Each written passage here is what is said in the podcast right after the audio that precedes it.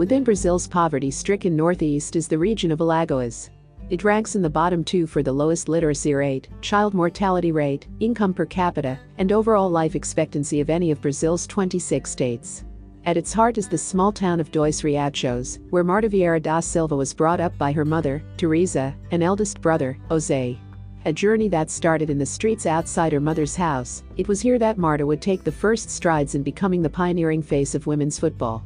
Chastised by the economic and political landscape, Marta challenged narratives about patriarchy and male female behavioral conventions from a young age, a lone female face against ubiquitous discrimination that stemmed from the illegality of women playing football in Brazil from 1941 to 1979. At just 14, she embarked on a two day bus ride from Alagoas to Rio de Janeiro, joining Vasco da Gama for two years in her first taste of organized women's football.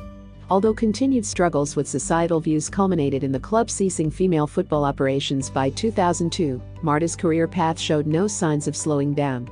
Indeed, her stock enjoyed a meteoric rise from 2002, where, at the age of just 16, she scored six goals at the first FIFA Women's Youth Championship and received her first senior cap for the Seleção.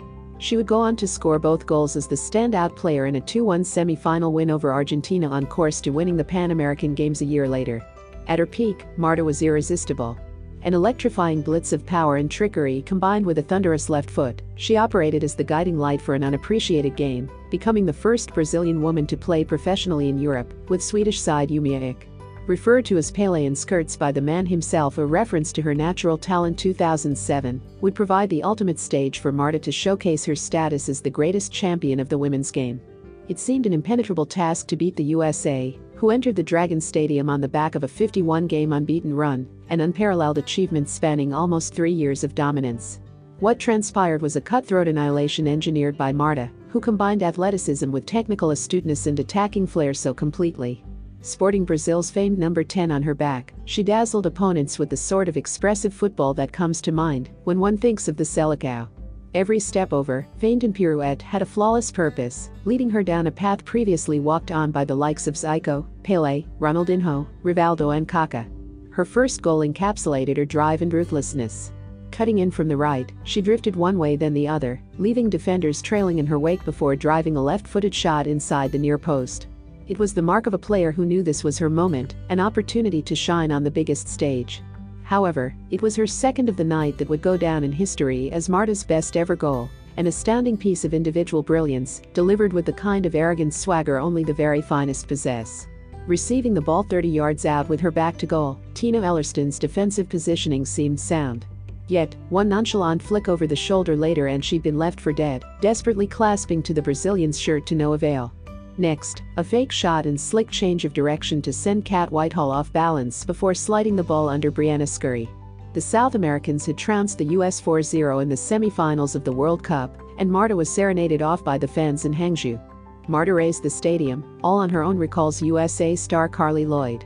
Her influence would help spark a revolution within the game, with wholesale changes in the way teams approached matches. Previously adhering to a direct philosophy, the United States women's national soccer team would transform to become a possession-based outfit, a tactical switch that saw them soar to new heights in the 2019 Women's World Cup. What's more, in that instant, Marta would become not just a household name on the pitch, but an iconic face for women's football off it. Dragging the game into the public eye, her skill and goal-scoring feats ignited an interest in women's football wherever she played, tearing away shouts of incredulity to open the minds of young women across the world. She continues to advocate for her nation, ignited by the weight of expectation rather than sinking under it. It seemed fitting that her late penalty secured passage into the last 16 against Italy, simultaneously surpassing Miroslav Klose's record of 16 goals at World Cup finals. Her fifth time at a World Cup finals, she has brought swathes of investment into the women's game in Brazil, with over 300 professional now playing. There are now 16 teams in the top tier and 36 in the second, while the under 18 division has a record 24 teams. Over 3,000 amateur players also receive financial help. She continues to advocate so vehemently in her own country for the survival of the game she helped curate. Speaking after Brazil's exit from the World Cup, she stared down the camera, addressing the next era of female players. It's wanting more, she said. It's training more. It's taking care of yourself more. Fight against the prejudice. Fight against the lack of support.